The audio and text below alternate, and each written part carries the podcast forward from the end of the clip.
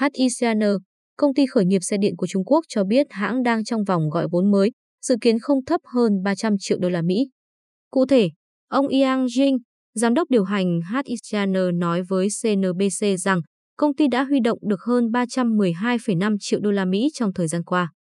Vòng tài trợ mới nhìn chung sẽ không thấp hơn con số này, ông Yang Jing khẳng định. Xe điện là thỏi nam châm thu hút các nhà đầu tư vào các công ty start-up trong lĩnh vực này ở Trung Quốc trong thời gian qua. Nhiều công ty thậm chí còn chưa có số má trên thị trường vẫn được quan tâm. HICN là một ví dụ. Nếu như New Highspan đã giao hơn 10.000 xe chỉ trong tháng 11 vừa qua thì HICN lại không công bố số này. Các số liệu không chính thức cho biết công ty chỉ mới bán được vài trăm xe trong 10 tháng qua. Trước số liệu bán ra thị trường khá thấp như vậy, HICN từ chối xác nhận các thông tin liên quan. Quay trở lại câu chuyện gọi vốn của HICN, ông Yang không nói rõ khi nào sẽ công bố khoản đầu tư mới mà chỉ cho biết có khoảng 20 quỹ và tổ chức đầu tư trên thế giới đang quan tâm tới công ty. HICN được thành lập vào năm 2018 với cái tên ban đầu là GACNIO để ghi nhớ các nhà đầu tư đã tạo nên nó.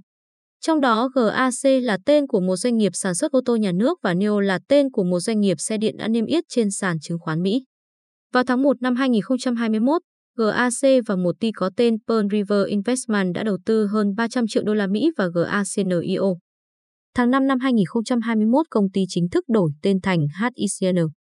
Công ty đã ra mắt mẫu xe thứ hai vào tháng 10, một chiếc SUV chạy điện có tên Z03 với mức giá từ 132.800 nhân dân tệ đến 168.800 nhân dân tệ. Mức giá thấp hơn so với các mẫu xe của NIO hay Tesla. Ông Yang cho biết HTCN đã nhận được hơn 30.000 đơn đặt hàng từ khi ra mắt đến nay. Người đứng đầu công ty hy vọng tổng số hàng giao của HTCN trong năm nay sẽ gấp ít nhất 10 lần so với năm ngoái. Không rõ HTCN đã giao bao nhiêu xe trong năm 2020, khi mẫu xe duy nhất mà hãng này có trên thị trường là 007.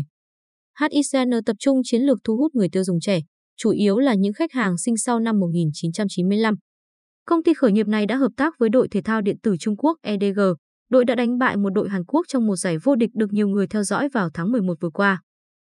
Để tiếp tục tăng độ phủ thương hiệu HICN, ông Yang cho biết công ty có kế hoạch hợp tác với hai hoặc ba thương hiệu thời trang quốc tế trong năm tới. Tuy nhiên, tên của các thương hiệu nào thì vẫn chưa được ông Yang tiết lộ.